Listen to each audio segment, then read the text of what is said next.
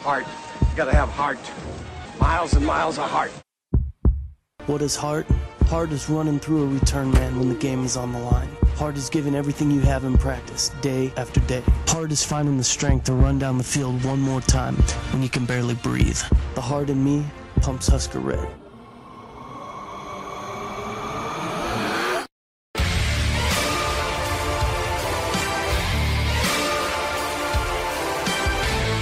Hello and welcome to a brand new episode of the Five Heart Podcast, brought to you by CornNation.com, hosted on JitteryMonkey.com, part of the Jittery Monkey family of podcasts. My name is Greg Mahochko, and joining me, excited as he's ever been for game day, is Hoss Reuter. Hoss, it's not how we anticipated going to the big house.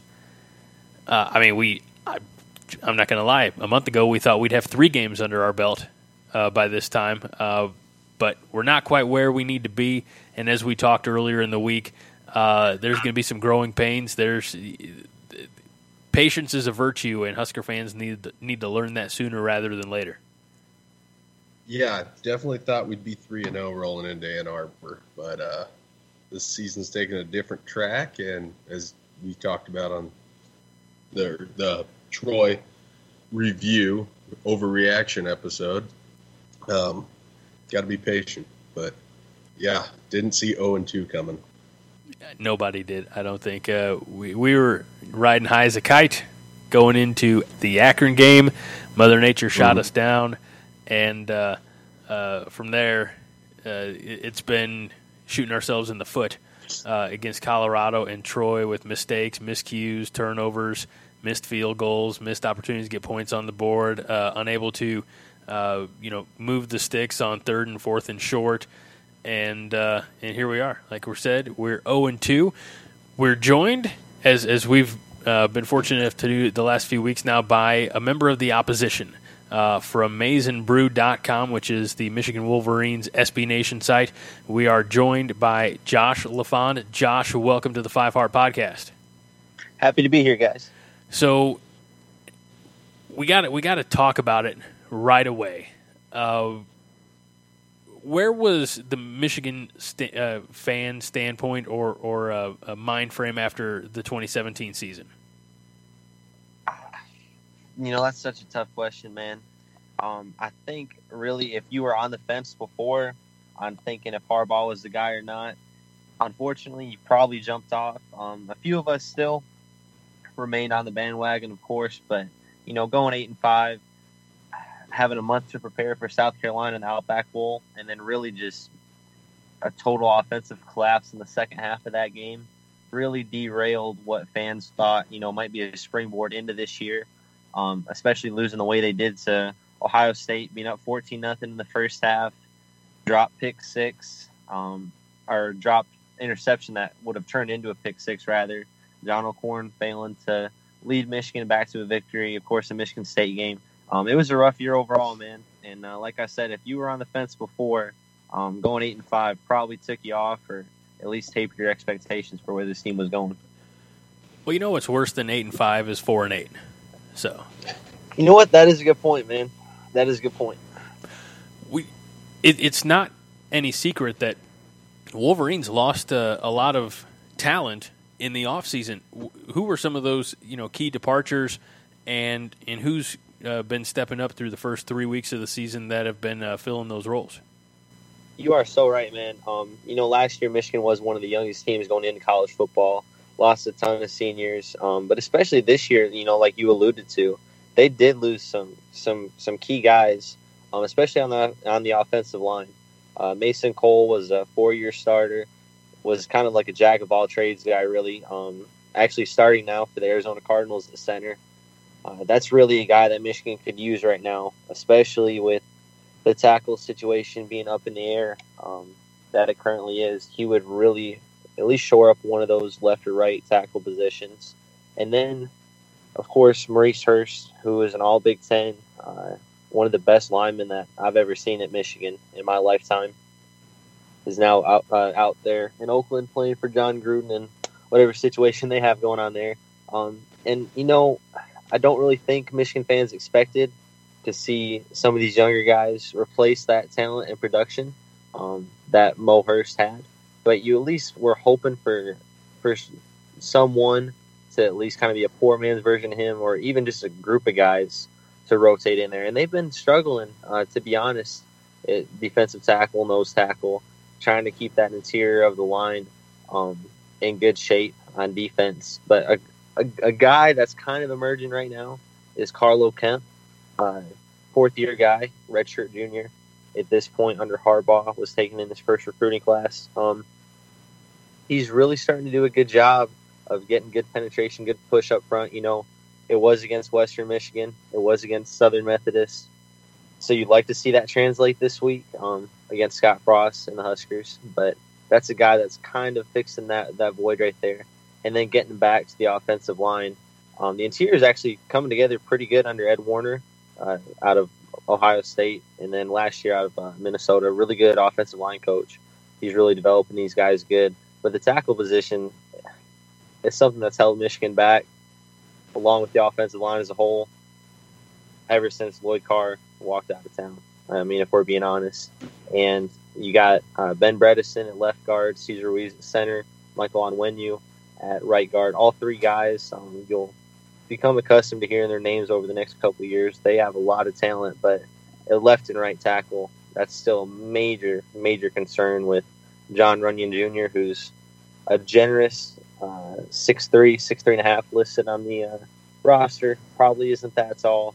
Juwann Bushell Beaty, um, who's been inconsistent for his entire Michigan career, is a plus run bo- is a plus run blocker, tongue twister if I could say it, and uh, really struggles in pass pro. So you really want to see some improvement out of those guys, but it's tough, man. It's it's a really tough situation with the uh, tackle positions.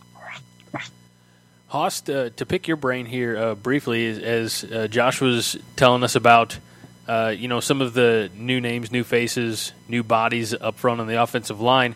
From Nebraska's standpoint, one of their strengths has been the defensive line, uh, ranked number two in the country in sacks as far as uh, sacks per game average. they have ten over two games. most of the teams, obviously, on the list all have three games, and they might have some more, but averaging five sacks a game. Seven, of course, uh, those uh, happened in the opener against Colorado. But the defensive uh, front four for Nebraska is uh, in, in, this type of matchup. I don't want to. I don't want to say that they're favored, but you know they have to be looking at that as, as possibly an experience advantage. Hoss. Yeah, uh, the three starters along our defensive line: Mick Stoltenberg, Ben Stille, and Freedom I'm not going to even attempt to say his last name. Um, very experienced. It's going to be interesting to see how Michigan handles our front three with how we run the tight front with our DNs aligned inside the offensive tackle on his inside shoulder.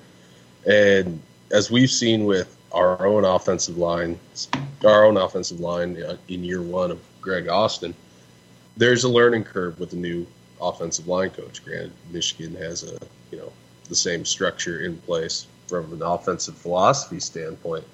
But I'm really looking forward to that matchup. Um, as much as I'd like to say that we have the advantage at this point, I'd still say we're a little unproven because Colorado and Troy's offensive lines aren't exactly that, uh, you know, big Big Ten offensive line filled with, you know, guys from, you know, the upper Midwest and highly ranked recruits. So it's going to be interesting to see how that plays out. Josh, has there been any you know talk on the forums or or uh, you know maybe in the Maize n Brew uh, comment sections about this particular matchup, the uh, offensive line for Michigan and the defensive line for Nebraska, and, and what what is what is that conversation sounding like if if there has been some chatter? You know, I really think that's something that maybe is flown under the radar that Michigan fans should probably concern themselves with a good bit. Um, that's something that that honestly scares me to be honest. Um, the interior of the line, not so much, but especially like uh, Hoss was just saying, the way you guys are running your scheme right now um, really is not going to be to the benefit of the left and right tackle, and that's Michigan's biggest um, weakness on offense and probably the entire team at this point. So it's going to be super interesting, man. Um, I know a lot of Michigan fans are really hoping to see a couple of the freshmen, uh, redshirt freshmen, as I'm doing air quote studs, um, you know, that are supposed to be poised to break out. they got a little bit of run. Um, the guys I'm alluding to, Jalen Mayfield out of Grand Rapids, Michigan, um, he does have a ton of talent, and he's probably will be a starter either at some point this year or next year. Um, true freshman came in this summer, and then redshirt freshman James Hudson uh, out of out of Toledo, Ohio, um, converted from defensive line. You know, he's still got a learning curve, but he's got a ton of potential too. And those were guys that Michigan fans want to say, hey, you know, they got a ton of potential. Let's ride with them. But this point, Ed Warinner and Harbaugh have stuck with uh, Runyan Jr. and Bushell Beaty, who are both upperclassmen. And so it's it's going to be interesting, man. I'm not saying that with a ton of confidence right now, but but it's going to be pretty interesting to see uh, if they can at least tread water and keep Shea Patterson from getting killed. The Wolverines are number 19 uh, heading into this weekend. Uh, two and one. The loss happened in the first week of the season. It's a, it, it's a rivalry game, and I'll be honest with you, Josh. It was the game that I was watching uh, as our, Huskers were getting rained out. Uh, Michigan Notre Dame. Uh, first of all, let's. I'm curious from from an outsider looking in, uh, and I say this full disclosure. And if you share this on your social media, Michigan fans listen to this. Um, this is probably where we're going to lose them. This might be where we lose you. But Rudy, Rudy is my all-time favorite movie. Oh, good lord! Shut up! Shut You've gotta be freaking kidding me! Don't don't don't start. I'm not. It, it, based on a true story. I know that aspects are true. They're kernels of truth. Anyway, don't. Greg, can I mention this? Um, wasn't Rudy just recently arrested for tax evasion? No idea. Okay. Also, he was Man. offsides. Also, he was offsides. That's yeah, really he was definitely thing. offsides. Yep, definitely offsides. And um, technically, his second penalty, you know, like I just mentioned, was tax evasion, which is not talked about enough. Um, that's at least a 15 yard penalty. I mean, if Wesley Snipes, no? Not in the Big Ten. Let's be let's be honest. Big Ten g- gets away with a lot. I don't know. Have you seen officiating crews? I'm just saying. There's yeah, anyway. Um, I, I like I said, I, I thought that might be where I lost you, but I'm going back to my memories. My joy is watching that as a child. So get off my shit. Um, but I've got to know, as a curious fan from the outside looking in, how did the Michigan Notre Dame rivalry start? What's the history there? Well, you know, Michigan, uh, believe it or not, actually taught Notre Dame how to play football. Um, Fielding Yost, who is somewhat of a, a god around Ann Arbor, bigger than Jim Harbaugh. I'm sorry, you know what? I can't even say that sentence. Close to Jim Harbaugh level. Um, really was the one that put Michigan football on the map back when we did win championships back in the uh, early 1900s. Um, they stopped off uh, in Indiana, taught Notre Dame how to play football, and it just kind of took off from there. And you know, I, I really think it's a rivalry that it's got a ton of history. It's got a ton of history to it. People know about it. People talk about it. But there is a pure hate that Michigan fans and Notre Dame fans have towards each other that reminds me so much of the Ohio State rivalry. And I know, don't at me, don't come at me, Michigan fans who are listening to this. But it's true. I've grown up in Midwest Michigan. I've got family in Indiana. I got family in Ohio, friends, all that stuff. And the pure hate is just it's it's out of this world, man. And uh, it's a crazy rivalry. So, so in the minds of, of most Michigan fans, would you say then that? I mean, is Ohio State the bigger rival then? Oh yeah, for okay. sure. I mean, sorry, don't want to hype up uh, your boy Rudy too much, but Ohio State will, this, despite all of the recent lack of success, which is just tearing my heartstrings right now. By the way, JT was short. Um, I'll take that to my dying grave. Uh, Ohio State's still the still the top dog, all right, all right. and they always will be. See, I'm learning. It, it's all good. I'm learning. Uh, anyway. Just real quick, I wanted to say I watched that 2016 Michigan Ohio State game with a friend of mine who's a Michigan oh, yeah? fan. I've never seen someone so defeated in their entire life after the spot, and uh, yeah. I come from I hail from a family of diehard Husker fans, and watching games with them and my own reactions that I know I've done, you know, to bad calls, bad plays, but he took the cake, man. Like my heart went out to him that day. I will mention this, you Hoss. Um, hypothetically, I may or may not have uh, immediately left the man cave, went upstairs, proceeded to down an entire apple pie with a single glass of milk, and wake up four hours later after the Alabama Auburn game had ended. I mean, totally hypothetical scenario, but you know, um, that definitely ripped my heart out, man. I've never been that sick over a game in my entire life. Grew up a complete Detroit sports fan. I've seen it all, and that one takes the cake. Man, that's that hypothetical. It's it's rough. The it event, is rough, man. The events it was really rough on the scales the next day. Hypothetically, go ahead. Sorry, the, I was going to say the events and descriptions uh, found therein are, are, fictitious in nature, probably. Um, yeah, artistic recreation. That's right. Yeah. And going back to that, that game in Week One against Notre Dame, falling short uh, by a touchdown, uh, but you know, a top 10 Notre Dame team is obviously different from a Western Michigan or an SMU, uh, but that offense came alive in weeks two and three, uh, putting up an average of 47 points over those two weeks.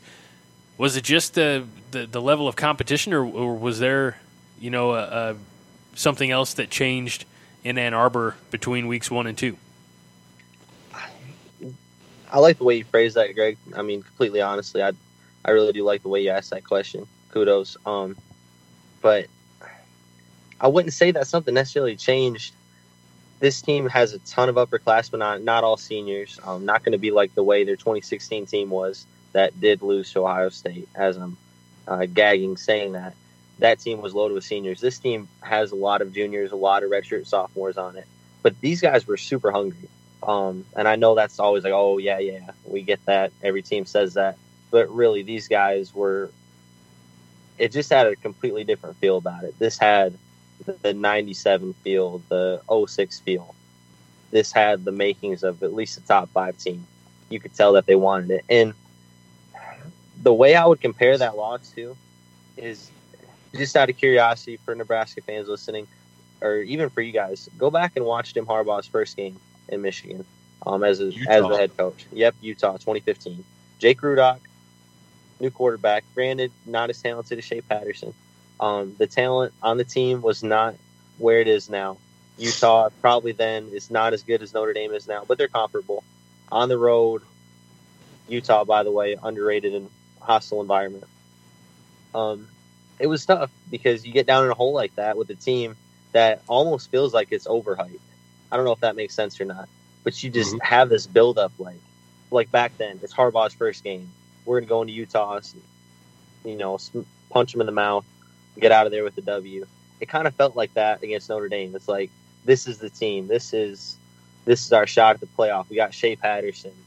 The offensive line's got a new coach. You know, hopefully they'll just tread water. That's all we need. The defense is coming back um, from one of the best in college football over the past two, three years.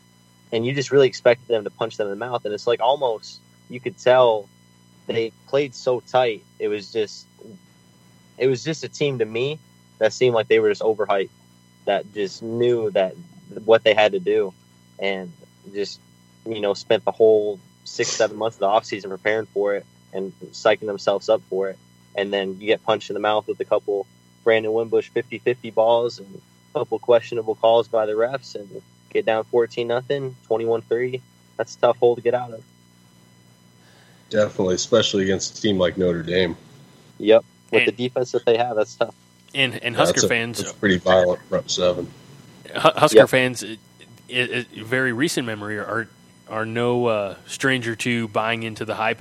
As Hoss and I talked about earlier in the week, we bought into the Scott Frost hype. You know, jumped in with both feet, and now you got. I, I saw a picture on Twitter just today, and there's a, uh, somebody can't see his face obviously, but he's holding signs to say, uh, you know, Scott sucks and zero oh and two and bring back Riley. I'm like, hold oh, on, Lord, no. hold on, T- you got to be kidding me. That I I will I will share the tweet uh, on this post so that everybody can see it. It's ridiculous. Um, I'm hoping that it's you know just a a fake fan or you know somebody out there playing a practical joke, but you never know. Um, you gotta hope you like lost a bet or something. Exactly. Uh, but you, you, know, they're like I, I bought into the hype, uh, but you know things like that. It's going to take a little while to turn the, the Nebraska ship around. I realize that, but but uh, when when you look at the Notre Dame game, and then you know Western Michigan and SMU. Of course, you're, you're playing at home. You, you're you know bringing you know some lesser teams in. Good good warm up games to uh, I, I, think prepare uh, Michigan for Big Ten battles. Yeah, um, I completely agree with you, man. I was actually at the Western game. Um, that is, this is gonna sound stupid, and sorry guys, I really don't care. I don't care if it's Western. I don't care if it's North Dakota State. Um, I don't care how big the talent margin is. Michigan last year did not put teams away. They did not. You can go back and look at the box score, watch the highlights from the Cincinnati game, home opener. I was also there. That was one of the sloppiest games I've ever seen in my life. Air Force game should have never been that close. Um, even Rutgers later in the year, that team didn't have a killer instinct. Not saying this team has a killer instinct, but to win the way they did, um, even against freaking Western Michigan, there was a lot of times in that game when it was just like, oh crap, this is going to turn into an ugly, ugly game, isn't it? And that's just what you felt like. And it, it, it, it didn't. I mean, a lot of that has to do with Shea Patterson um, making the right throws. A lot of that has to do with that defense. But it just, it did have a different feel. And I think that's something that the fan base really needed. Um, and then as far as SMU goes, the offense was firing on all cylinders for the second straight week in a row. And really, if you count the second half of the Notre Dame game, mostly the fourth quarter, they were rolling since then. Um, the defense gave up some big plays, but you know Sonny Dykes is going to run an air raid, wide open offense. You kind of expect to give up some points, but there was a lot of stuff that can be easily cleaned up in that game where you play that nine more times out of ten and you don't give up 20 points like they did last week. So there's a lot of positives to take away over the last two weeks for them. Josh, you mentioned. Speaking of, go ahead. No, Hoss, I insist. Okay. Speaking of the offense against SMU, I want to ask you. Uh, I haven't had a chance to watch much of anything concerning yeah. Michigan so far this season. Uh, how has Harbaugh's offense changed with Shea Patterson as quarterback? You know, being more of a dual threat guy. Is it more similar to what he was doing out in San Francisco when he had Colin Kaepernick, or is it you know just a little bit of shotgun stuff mixed in with you know Big Ten football 22, 21, 22 personnel? Oh, so three cl- or three yards in a cloud of dust. Um, you know, yep. you're always going to see that. He is a Bo Schembechler disciple, so you will see the fullback run, under center stuff, no matter what time of the game it is. Um, but honestly, man, I really hope they do open up the offense. By all accounts, they are. Um, Michael Onwenu, who I just mentioned earlier, um, has a ton of potential at, at a right guard who's starting. He just said in the press conference this week they've shown about half the playbook.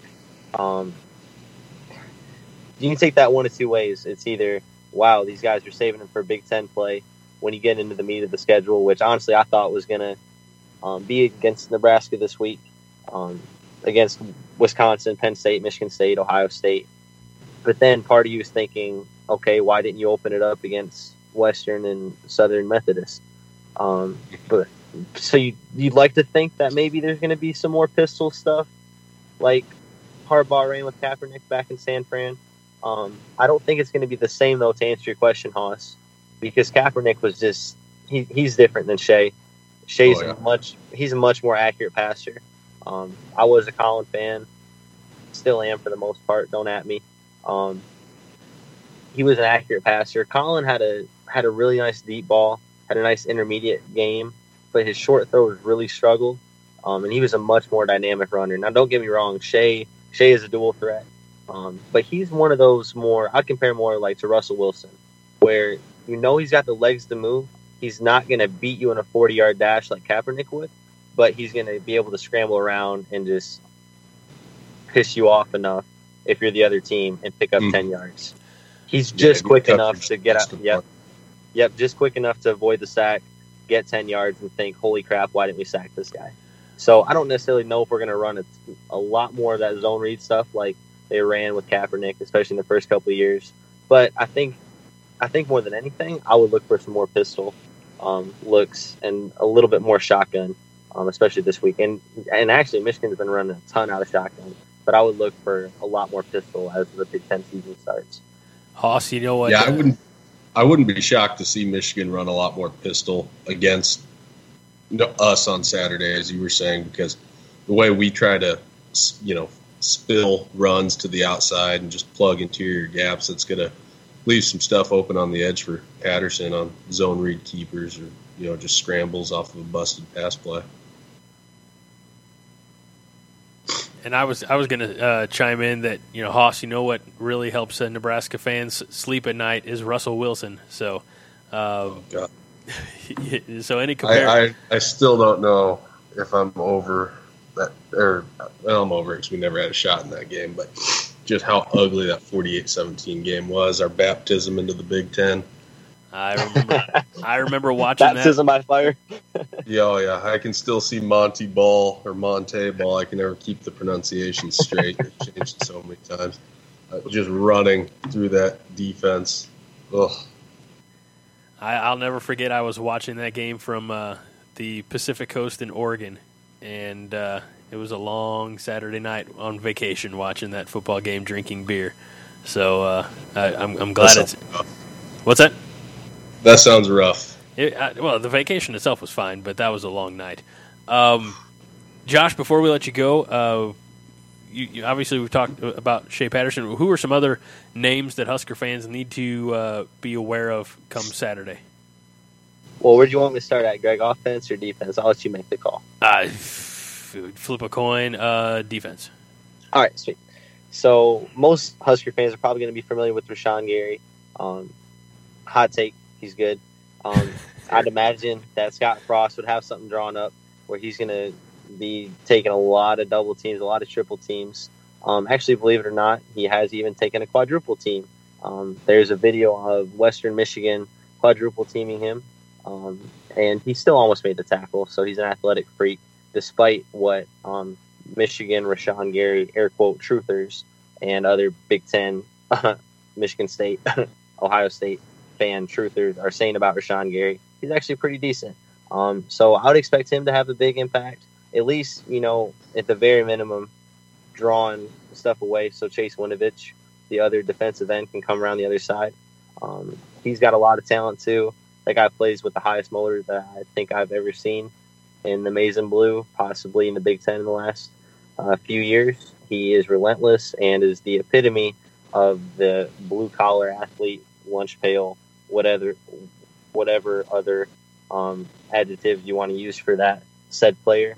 Um, on defense, I would keep your eye on the safeties because despite Michigan having the vaunted defense under Don Brown, the safeties have been atrocious, for lack of a better word, um, for the last two seasons, especially on slot fades, especially on covering man-to-man coverage in the slot.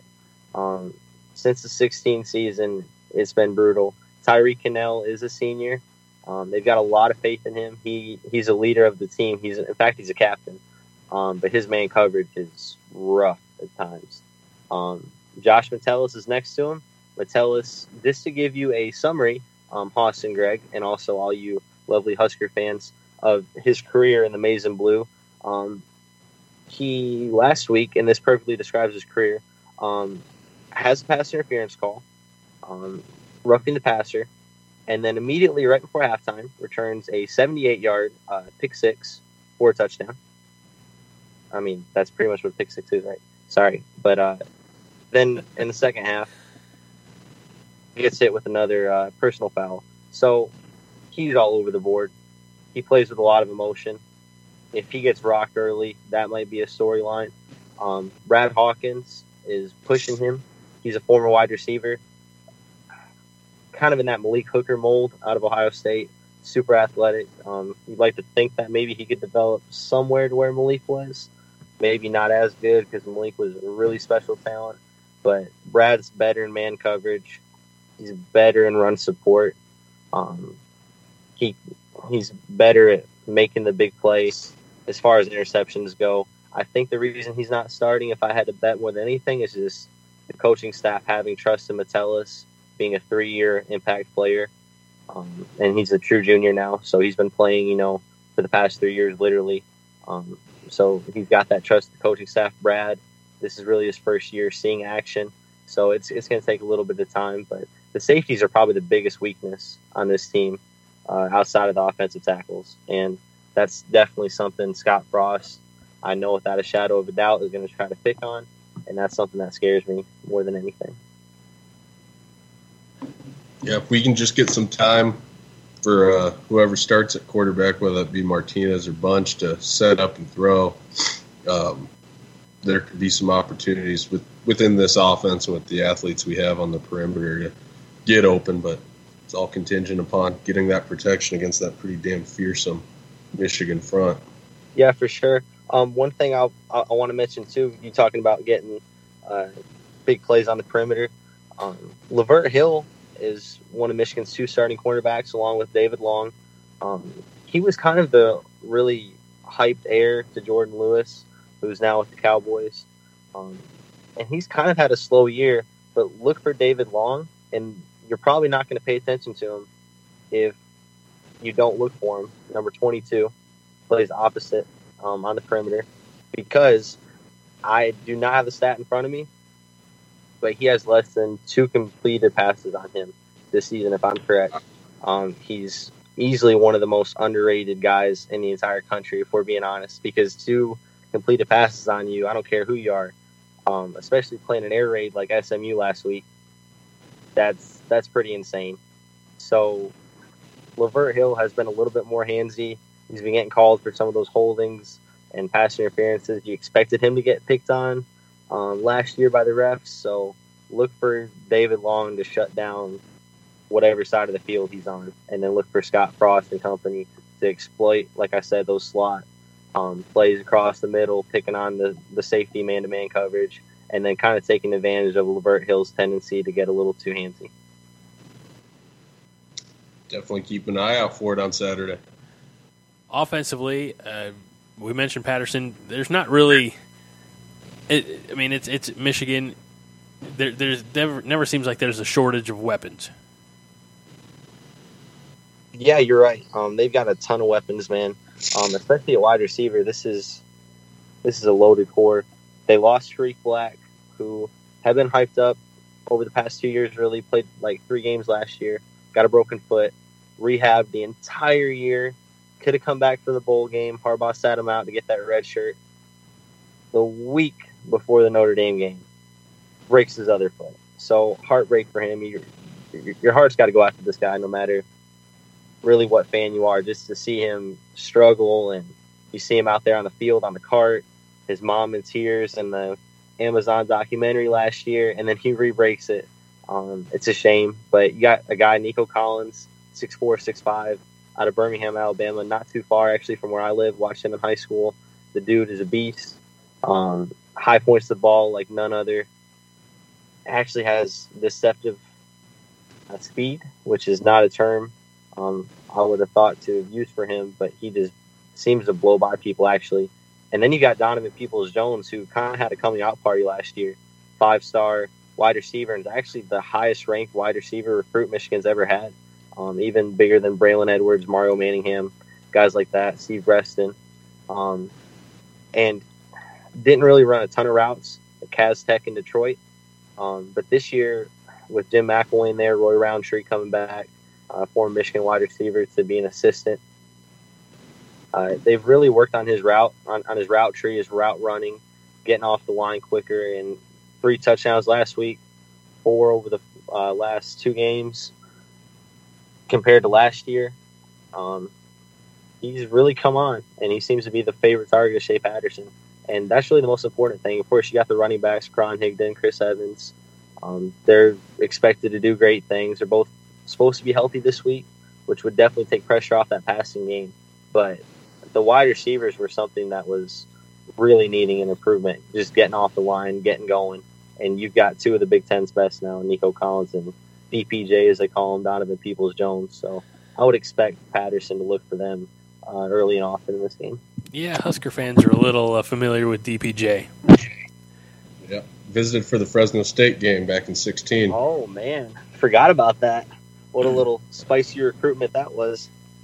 Yeah, knew there wasn't a shot in hell in landing him, you know, him being from Detroit. That that that might have been outside of Rashan Gary, and Jabril Peppers, that that was a pretty big Tiger Woods air fist bump that I gave on that one. I'm not gonna lie, that was that was pretty cool. You kind of always felt like he was coming to Michigan, being from Detroit. Both his parents doctors, graduated from Michigan.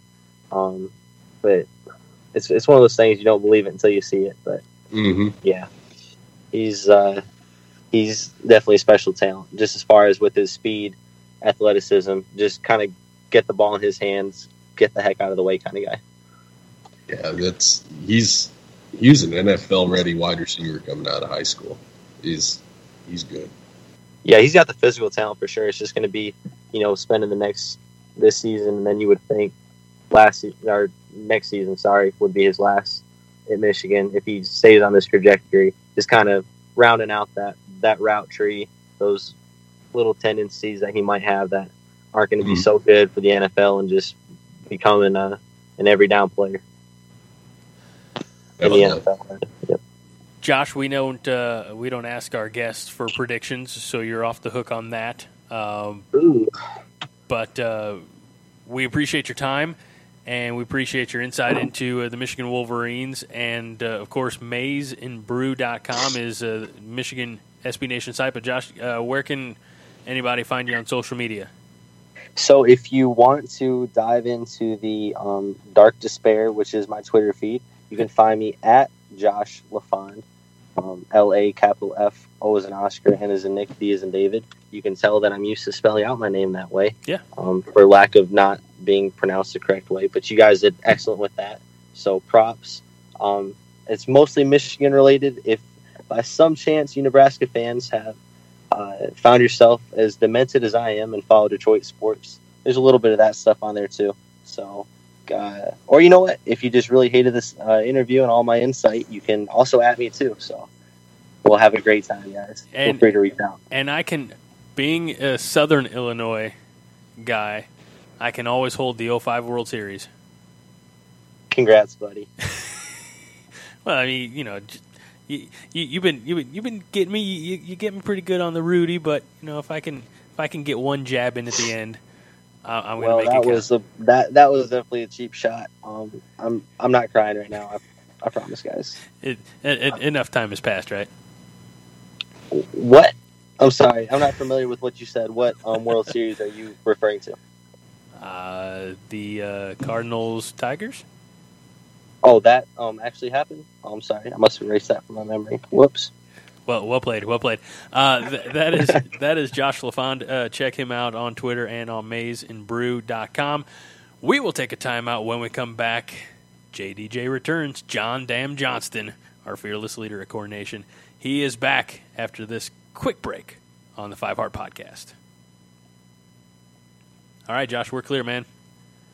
All right, thanks guys. That was a lot of fun. Hey, we- Um, you know, uh, hopefully next year it'll be a little bit more of a hyped up matchup, I guess, and we'll definitely get together on it for sure. Sounds good. I appreciate your time, and uh, Good. Thanks, Josh. We will. Yeah, uh, we'll we'll get this out on social media. I'll make sure that I tag you in it so that you can see it and uh, and retweet it or whatever you need to do.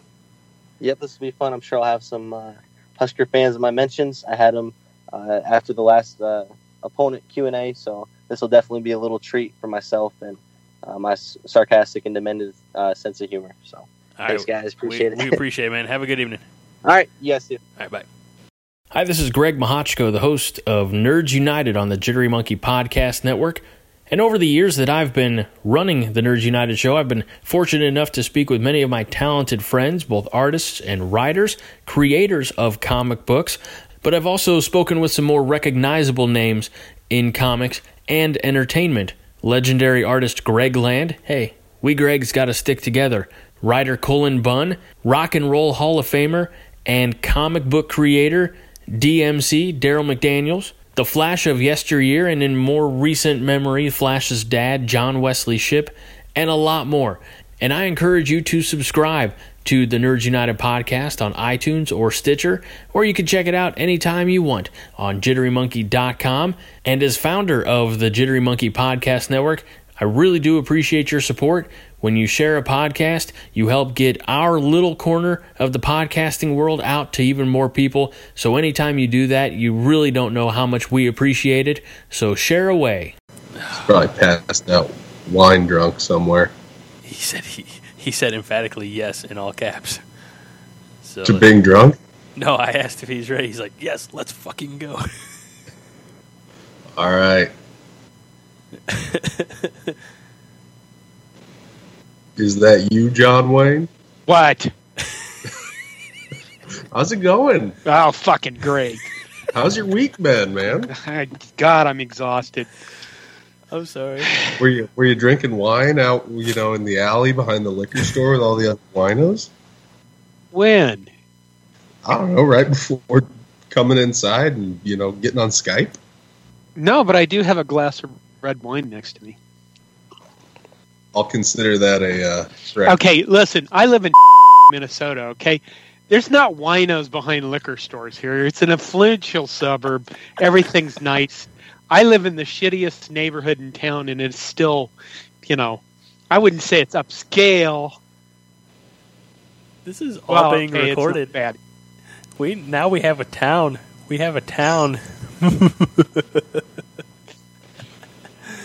We're gonna show up. Me and Greg are gonna show up at your door, demanding to be taken to the finest steakhouse in Oh, Minneapolis shit. sometime.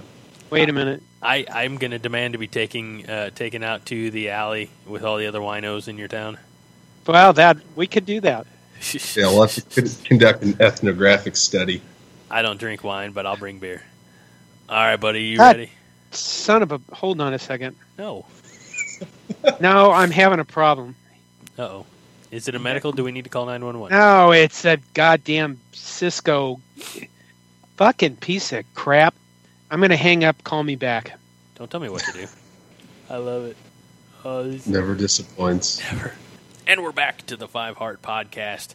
I made grand overture with my arms, extending them wide. Nobody can see it because this is a damn audio show. Uh, Hoss Reuter is here, of course. He is cracking another cold Coors Banquet. Yes, sir. And the third leg of our tripod. This is a month. What? A month? I think it's a month now of John Dam Johnston, and everybody loves it. John, Part of his community service. The, the third leg of our tripod. Really? yeah. What the hell is that? I mean, tripod has three legs. Hoss and I yeah, well, one. you know, I'm not. I was thinking I'm not I- calling you a oh. big dick. kind of what that's what I was going with. I thought that was right up there. No, I mean I don't know you that well. Well, you know, I've stayed married. I I applaud you. You're my hero. Uh, so John, you're in rare form tonight. Well, I was I I went down and shot the game last weekend, and it was 110 degrees on the field, and I'm still trying to recover from that. I think. the announce crew. And and I don't know if you watched the game uh, again. Hoss, I know uh, did because he that's what he does. Uh, pours over the game film, but the announce team uh, just kept you know on BTN kept focusing on that uh, several times throughout the telecast. They were you know showing that on the field thermometer, and man, I felt bad for anybody who had to be down there. And uh, they had um, James Laurinaitis was uh, doing color commentary, and he says, "Yeah, you know, the, the turf gets really hot because you know the the black pellets that are used, and I've never been on." On uh, that field turf or, or real turf or whatever its technical name is, but I imagine that for, for the players, uh, you know, it, it had to feel really uncomfortable. Uh, and, you know, for you too, John, because you're old. Wow. you just stopped there for a reaction. It, it it is true. I mean, when you you, I mean, it was already hot in Lincoln. It was what 90, 95? and you're thinking September. Man, it's got to be starting to cool down. But of course, the Earth is heating up, and we're all going to die soon. But uh, when you walk onto the turf, I mean, it's it's. I mean, it just the temperature's up like I don't know, 15, 20 degrees. So yeah, for those guys to be down there huffing it around as they weigh, you know, two and three hundred pounds, you understand why players get cramps or why they get dehydrated. You know, I can't imagine how much weight an offensive lineman would lose in a game just from pure sweat. Mhm. But it was, it was, uh, you know, I mean, it, it, the whole place. I maybe it was just me, but the whole place seemed to have a kind of a. I think that the the the tunnel walk was fine. The flyover was beautiful, and then I think that the, I don't know. The whole place just seemed to have not as much energy as you would expect. And like I said, maybe that's my take on it, but I don't know. Well, we are the nursing home of college football. Now you now I, I went to I went to volleyball that night. You walk in that place, and holy crap, that is a that is a game experience that's unbelievable. I mean, Well, that they're, they're whole- winners. that whole crowd was electric, excited, energetic through all through all the sets. I mean, and I suppose you look at it and you go, okay, Nebraska volleyball is a juggernaut, but I, I still think that they, just the way the crowd, you know. I can put it this way: when when Nebraska ran into trouble against Troy last Saturday, what did our crowd do? fizzled out. They they went silent. That's not how you support your team. You know, you're when you're in a situation like that, basically, and and They went into surrender mode. they kind of did. They just kind of went, "Here we go again," and you can feel it in the air. And I, I you know, you can do all this freaking analytics crap all you want, but here's the thing about sports: when you have an electric cloud, crowd, everybody feels it in the place. They can feel it. You know what I mean? You can feel the hair on your arms stand up when it's really good. And really, what you felt in Memorial Stadium, I think, on Saturday was uh, this team didn't know how to respond. The crowd didn't know how to respond. The crowd didn't help them out. I'm not blaming the fans for that, but for crying out loud, if you're going to be proud of your sellout streak, put some effort into it. I know it was hot. I know, you know, you didn't get out of that game what you wanted to, but I think the players were probably much more disappointed than we were. I mean, we all just went home. They have to go back to work. So I just, you know, I, I guess I expect more energy. I don't think the student section had a problem because they're young and I don't know, maybe they were hammed up, but Let, no, let- let me ask you this. Silence of the place was kind of eerie. Let me ask you this, uh, and this is for either of you who, you know, if you're able to answer. When was it that the student section was moved to the corner? Like, how many years ago was it? Is that 07? Was it? Yeah, when I think it was definitely when Osborne was athletic director. I think they moved it, tucked it down in there, and that that sucker needs to be behind the opponent's bench. You would think it, it would make the most sense to do that. Maybe the only reason I can I can imagine why it's there is because it's opposite of the hard cameras, you know, and and, and maybe they visually like having the student section over there, the boneyard. Um, Yeah, but they're tucked right back. You know, I'm not disagreeing with what you're saying, but like from a TV perspective, you still can't see them all that well. True. I mean, they're Yeah, tucked they are they are probably in a position they are probably in a position in which they have the least impact on the game. Absolutely. I mean, I mean, you- you them could put 'em directly on the third- goalpost. Yeah, you could put them on the third deck of the you know West Stadium. you know, if you really didn't want them around, you know, if you moved them behind the opponent's bench, long-standing season ticket holder was was screaming, whine, moan, "Uh, we had to move. We had these seats for forty-five years. you know, this the thing about this program is I get why you cater to the older generation because they're your big donors. They're going to give you more money. But if you don't start doing something for the younger generation, you're not going to have any freaking sellout streak or any fans here in another 10 years. And eh, I'm not talking about winning or losing. You still have to do something.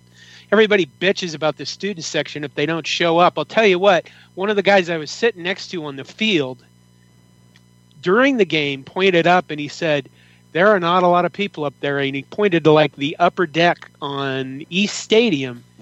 And it, there were a lot of empty seats up there. Yeah, I even noticed that in the after halftime of the Colorado game.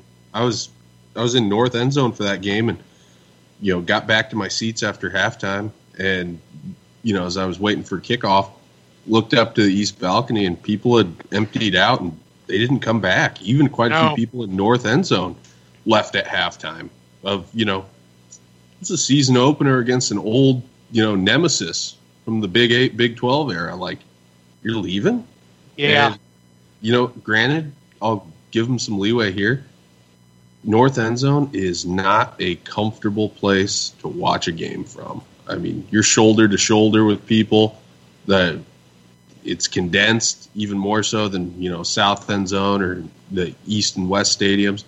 And so I, I don't blame them on you know it wasn't really hot that day, but it was when you're packed in there like sardines with ninety thousand people. That you know ambient heat cranks up quite a bit. And uh, Obviously, gotta something that caters to younger fans. yeah.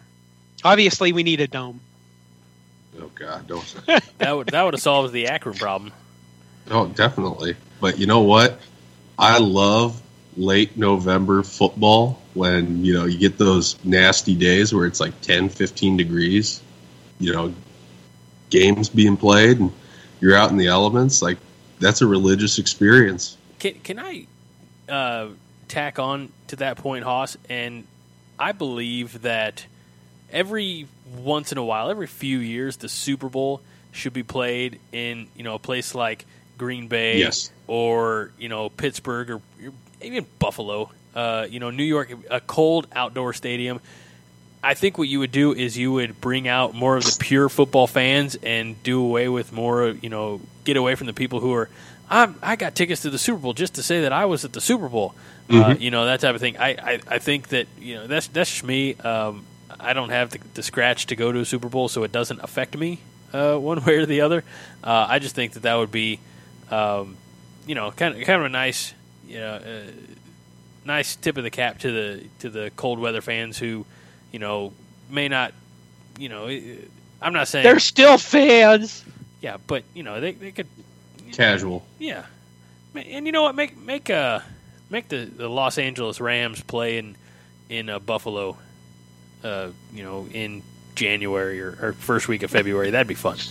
Um, Well, that's what I loved about when the Su- Super Bowl 49 was at the new MetLife Stadium.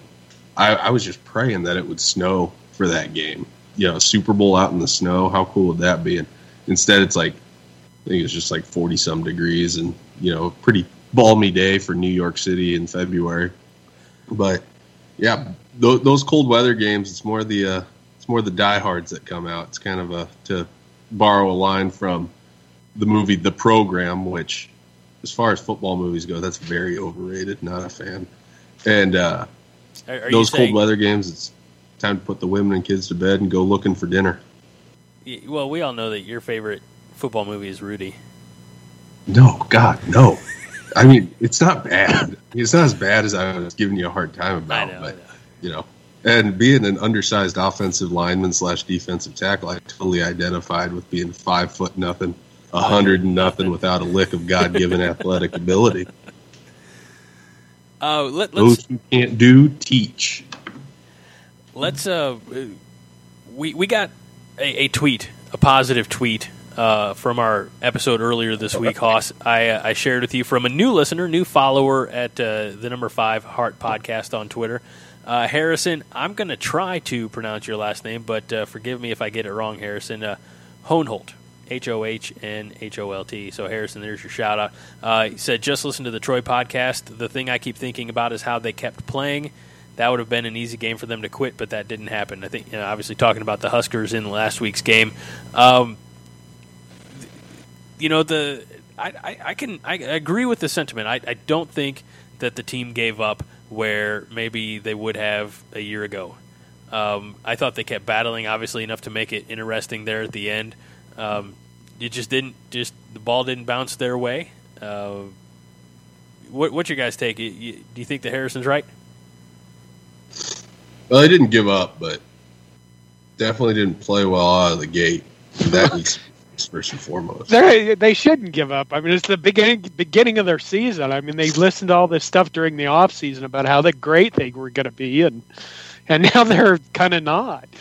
So you know, I guess you know maybe some of them did. Maybe that was Tanner Farmer's comment about not everybody is bought in. You know, some of them just didn't play that hard, or just kind of went, "Well, you know, this is good enough." Or Uh, you know the you have to consider their right now this senior class has gone 28 and 25 in their careers at Nebraska. That's conditioned to losing. That's you know subpar. You know, just a hair above you know 500 football that they've been playing. So they're conditioned to not necessarily putting in the effort, you know, in all facets of what goes into being a good football team. But to add on to that, the the seniors or, or you know the the fi- fifth year guys, this is their third coaching staff. You know, and, and some of the oh, position players or, or you know maybe a change in defensive coordinator we certainly saw. I mean, you know, some of the third year guys, this is their third defensive coordinator. You know, um, there's been so much instability in Lincoln in the last, you know, you could say, you know, we, can just keep the, the microscope on the last five years, but you can go back to, you know, 15, 20 years that there's, which is why I, I still, you know, am, am, uh, uh, firmly behind Scott Frost and, and haven't wavered. And too. mo- most most Husker fans, I think, haven't. But you've got to have a, a strong foundation, and I think that's what Frost and his staff are doing. Whereas there was a lot of bouncing around, uh, you know, from from the last, you know, like I said, five years. I mean, to to be on your third head, you know, coaching staff in in five years. First of all, that takes a tremendous amount of I, I don't know if loyalty is the right word, but commitment by some of these guys who are you know like I'm going to stick it out. I I I chose Lincoln. I chose Nebraska. I didn't choose the coach per se. Uh, you know that you know helped obviously to an extent, but but I I chose to play for the Huskers, and I'm gonna I'm gonna see that uh, commitment fulfilled. Uh, I I tip my cap to any of those you know fourth fifth year guys who are still here banging it out. Absolutely. And, you know, much like William Tecumseh Sherman said, war is hell. Transitions, coaching transitions are hell because you're dealing with a change in culture, a change in scheme. You got kind of a mismatched collection of players that were recruited for different schemes. And it, it takes time to reset that all and rebuild the pieces, you know, put together the pieces in the way that you want your program to run. Gotta know, you know, these damn kids these days back in the Korean War, you're lieutenant that gets shot out from underneath you and you just get another one. Hey John, I want to ask you: oh, Was it as hot in I Lincoln went through four sergeants it was in months. Korea? Well, Korea's no, it's freezing cold in Korea. For God's sakes, go read about the Well, the Choi war- San River The war Reservoir. went on for three years. I mean, you got to figure that you were there in the summertime. In the Yeah, summertime. We, we, we didn't have none of this. Uh, what do they call that fabric? You know, the synthetic fabrics. Dri-FIT. Yeah, you, you know, Under Armour makes you stay cool when it's hot and hot when it's cool. Yeah. All right, you know what I think? I think last week's game plan by Scott Frost was way conservative. Oh but yeah. that's that's just me. I only saw us throw the ball down the field like twice over 20 yards, and I I I, I realize that we have a backup quarterback, but I'm still thinking that we have Stanley Morgan and J.D. Spielman. They're two of the best dynamic players in the Big Ten. Throw the damn ball in the air. I list YOLO. That's what I want to see against Michigan. Oh! Never, never in my life did I think that that I would hear John Dam Johnson calling for more YOLO bombs. Well, you know, I mean, you got to do it Good strategy, sometime. Cotton. not not like you not it's not like you're playing NCAA football on the freshman level and you're just throwing the ball in hail, hail marys. I mean, but two two times out of what twenty eight pass attempts, If and it, Kurt Kurt Rafdahl made an exceptional catch there late in the game. That was also a beautifully thrown ball. Yeah. Oh, I mean, give the guy a chance. You know, you got Andrew Bunch back there. I mean, either let him play or you know, go send him on the bench and start the third string guy. Well, that's what I, This is why I'm not un- it's unfortunate to see so much backlash against Bunch, you know, from Husker fans on social media because he was, I mean, he he's limited compared to a guy like Adrian Martinez, but he was the least of our problems on Saturday. You know, um, the game plan was conservative. We were putting too much on the backs of the offensive line to you know churn out yards. They're not there. They're not going to be able to, you know, without the threat of a mobile quarterback at this point in the season. And Bunch managed the game well. You know, he, he made some he made some mistakes, eh, but on the list of things that went wrong, he's pretty far down on it. I agree with that. Where do John, how much do you hate Michigan? You know, I don't hate Michigan. I Really? don't. Yes, because when I was a when I was a young kid, uh, okay, uh, when I was years ago when we finally got TVs and they put football on the TV, that Michigan had wings on their helmets. Oh boy, Okay, so when you only got to see like three, you got to see Notre Dame and Michigan and Ohio State and USC and UCLA, you know, games like that. You know, nobody ever heard of Bethune Cookman.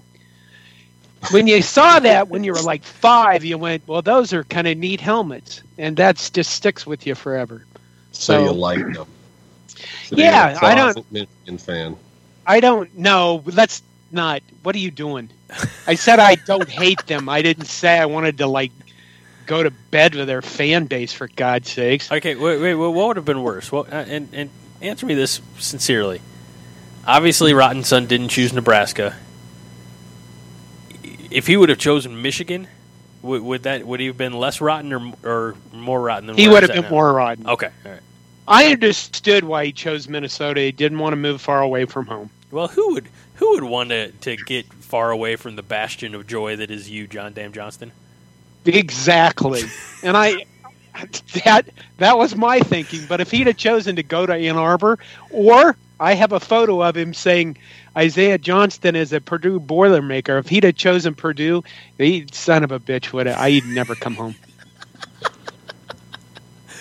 Either that or he'd come home and I'd leave. You know what I mean? Like what? He's coming home for the summer. I'm moving to Dallas. I'll It's be even back. hotter down there. I'll be back. It is. It's just nasty. I'll be back when football season starts. I love it. John, I had another. But no, I, I don't hate Michigan. you Man, should- I was really hoping you did. Jim Harbaugh. I- yeah. I mean, Jim Harbaugh is kind of a whack job, but you know, I, I, He's, I, he's the Job Nash of college football coaches. would you say Yeah. he's the Kevin Nash of college football coaches, Hoss? Nah, he he's not Big Daddy Diesel cool, you know, but he's a he definitely is a lot like Russell Crowe in A Beautiful Mind. Fair enough. See, I never watched that movie. Ah, dude, it's on Netflix. One of my favorite movies. You know what my favorite Russell Crowe movie is? Gladiator. Yeah, Yeah, I damn saw good it. movie. I saw it on my 18th birthday. Not exactly historically accurate, but still good. It doesn't matter. We talked we talked about this in the previous segment about Rudy. Not necessarily historically accurate, but the best movie of all time. I'm going to school to be a history teacher. The history bend, you know, it's tough to overcome. And uh, I, I guess it, so that's completely subjective. I'm not. I don't actually think Rudy's the greatest movie of all time. It's just my favorite. Uh, I, I will. That that's the uh, uh, hill I'm going to die on.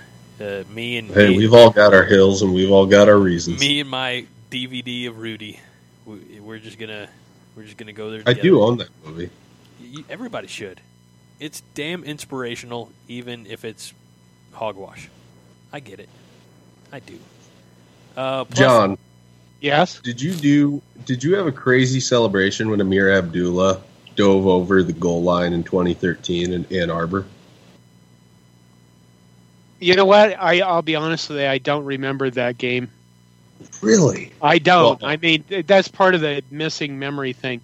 Now, the the bad ass kicking that we got. When was it? Ann Arbor, forty-five to seventeen. Was it? Oh, 2011. Oh, that yeah, I I remember I remember an exact tweet I made during that game. Uh, because, and that's my memory. It's kind of selective. But uh, I, I, I, uh, I got up there. I went to the beer store in the third quarter, That bad. and I told people on Twitter I'm going to the beer store. And then when I got back, I said, "Yeah, the guy at the beer store made fun of me about the Michigan game right up until the point I shot him."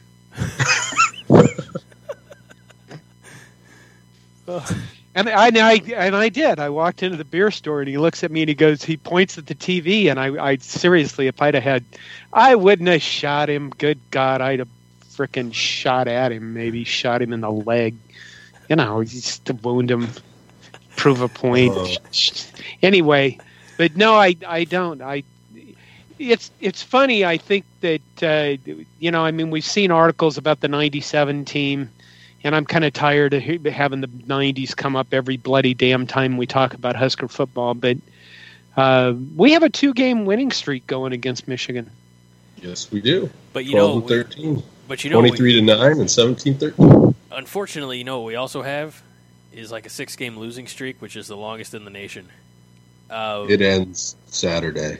all right, I was going to say let, let's let's get to our predictions and let's get the hell out of here. Uh, Now, I would say this. I, I will say this. I don't hate Michigan, but on the other hand, I'd love to see us beat them, and the, just because of the inferiority complex of we're not good enough, and Ohio State keeps beating their ass, and their rivals keep beating their ass, and just having the inferiority complex uh, creep up in them, and just knowing that we caused another fan based anxiety and the need to swallow more antidepressants. That I love. I, that concept. I, I love that. s- I like your style. I love that submersive uh, uh, mental anguish you want to impose on our on our opponents. I like. No survivors. yeah, exactly. All I'm right. a mentally healthy person. It. Well, that makes one of us. Yeah, two of us. I'm I'm I'm stepping out of, of that ring. Uh, all right, I'm so Justin. All right, so John, since you are wanting to see uh, a fan base, uh, not Nebraska's, implode uh, from within, what what's your take? What's your uh, prediction for Saturday? Fifty to three. Ooh, that is 19 points away from uh, uh, Ryan Tweedy's favorite prediction every week. Well, I didn't say it was us going to win. Okay, well, Here's the thing. I don't. I think that our chances of winning this game are very low. And just so you know, the last time Nebraska started the season zero and three was 1945, the end of World War II, the war I did not fight in. no, that, Little that it was actually But- it, it was if I remember correctly, my timeline may be off, but it was probably the year you were conceived. Yeah, it was really Yeah. close. There it was really close. But uh, here, here's what I want. Here's what I want to see. I want to see a Nebraska team that on offense goes out and becomes very aggressive. I mean, we- we're going in there, and we, I don't think Adrian Martinez is going to play. If he, there's any question about his health at all, he shouldn't play. You know, we still have a long ways to go to get better. I don't think our offensive line is going to be able to block Michigan's defensive line. So, it don't don't try to. I don't want them to. Listen, I don't get paid five million dollars a year to coach, but here's what I don't want to see. I don't want to see like Kirk Ferentz football where we try to lengthen and slow down and make the game go faster by slowing, you know, running the clock down and running the ball all the time. I want to see insanity. I want to see screens and misdirection and throwing the ball. If you want to call it a YOLO bomb, whatever. I think Stanley Morgan down the field is a pretty decent bet. You know, so if you're going to go in there and you're just going to say, well, we hope that our offensive line can block these guys, well, screw that. And if we lose by being extremely aggressive, I don't think I'll be too upset with that. Although I'll act that way because we have to when we're like writing articles. If you don't have strong opinions, then nobody reads them, and that's how it goes. But uh, fifty to three, I'm not picking a winner. I'll do it for you. And this goes against conventional wisdom, and it, it's likely to not happen. But when I make predictions, I never pick against my team. Nebraska 21, Michigan 19.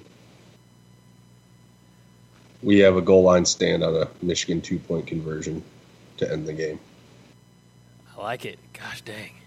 I like that a lot. And based on our, you know, what we were talking about, Hoss with uh, Josh LaFond of of uh, uh, Brew dot com, uh, the defensive line for Nebraska, I'd almost go to, so far as to say that the front seven, especially if Mo Barry is is back, has potential to be extremely disruptive. Oh yeah, I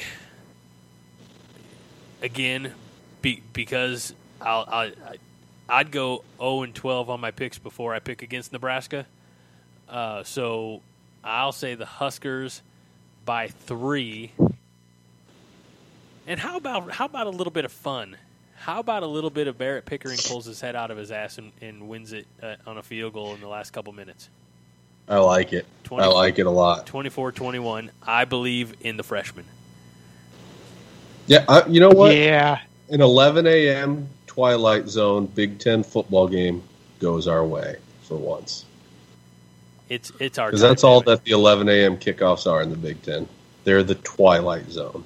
Well, that for Stephen and, King fans out there, they're the Derry Maine of college football. And if you think about it too, they're it's it's the, the it's the game slot, the time slot where crazy things happen.